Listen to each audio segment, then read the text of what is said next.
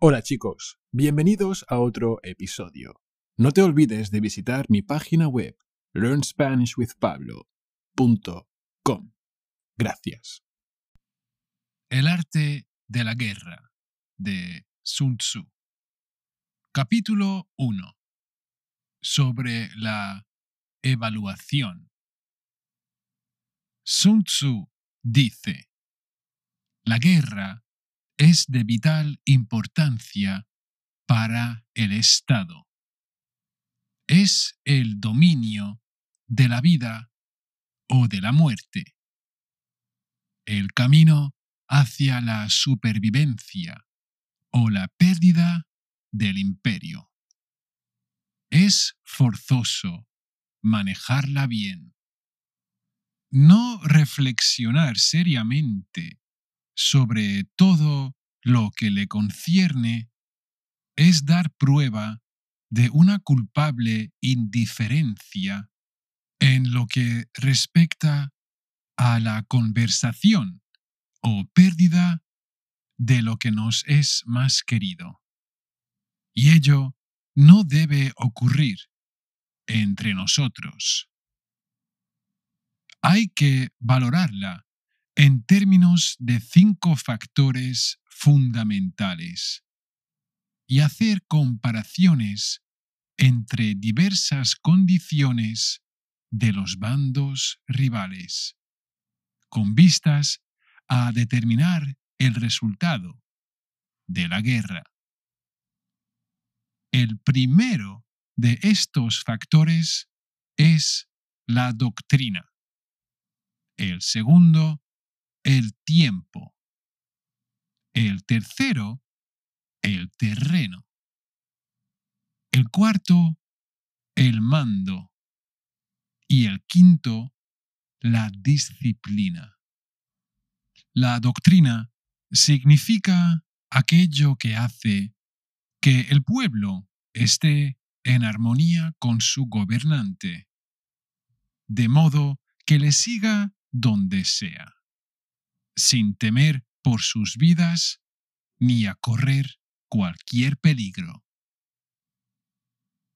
El tiempo significa el yin y el yang, la noche y el día, el frío y el calor, días despejados o lluviosos y el cambio de las estaciones.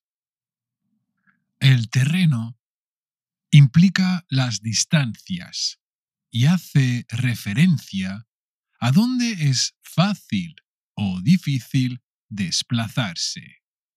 Y si es campo abierto o lugares estrechos. Y esto influencia las posibilidades de supervivencia. El mando ha de tener como cualidades sabiduría, sinceridad, benevolencia, coraje y disciplina.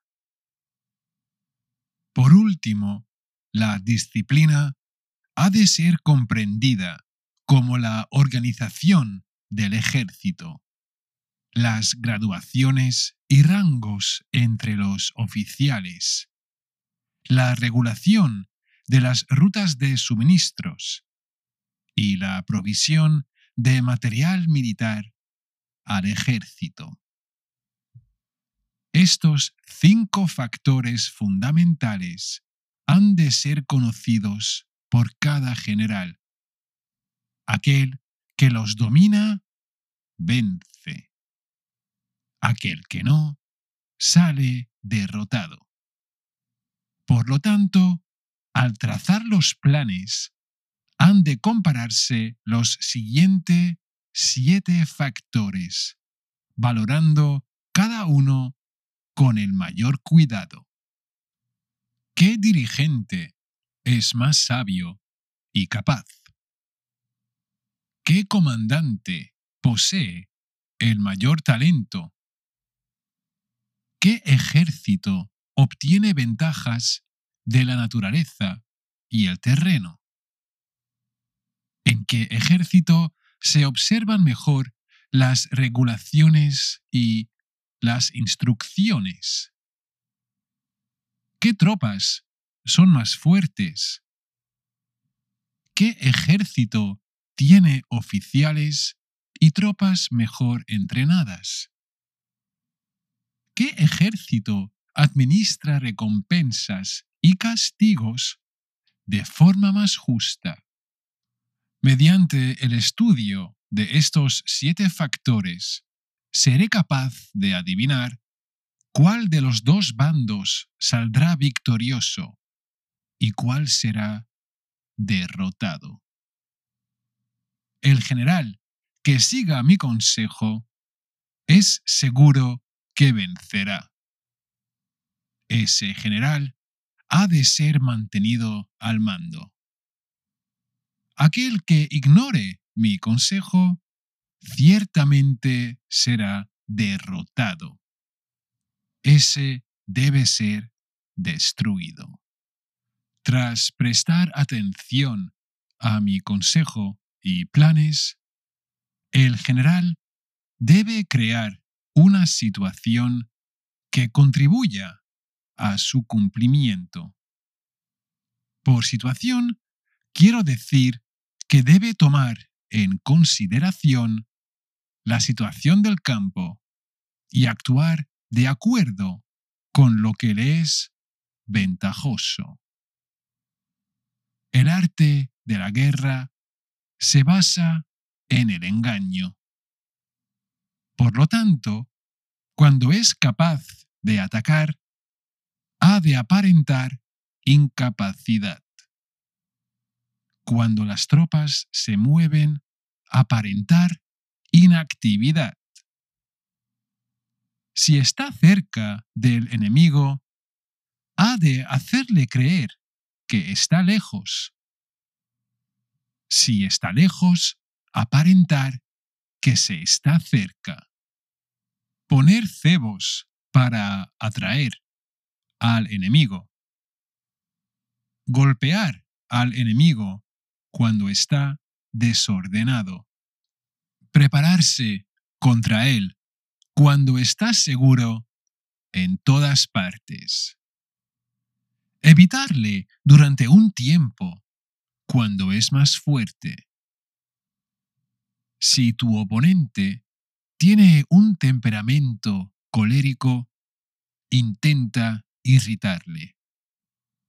Si es arrogante, trata de fomentar su egoísmo. Si las tropas enemigas se hallan bien preparadas tras una reorganización, intenta desordenarlas. Si están unidas, siembra la disensión entre sus filas. Ataca al enemigo cuando no está preparado y aparece cuando no te espera. Estas son las claves de la victoria para el estratega. Ahora, si las estimaciones realizadas antes de la batalla indican victoria, es porque los cálculos cuidadosamente realizados muestran que tus condiciones son más favorables que las condiciones del enemigo. Si indican derrota, es porque muestran que las condiciones favorables para la batalla son menores. Con una evaluación cuidadosa, uno puede vencer sin ella no puede. Muchas menos oportunidades de victoria tendrá aquel que no realiza cálculos en absoluto. Gracias a este método se puede examinar la situación y el resultado aparece claramente. Pronto el próximo episodio. Hasta luego amigos.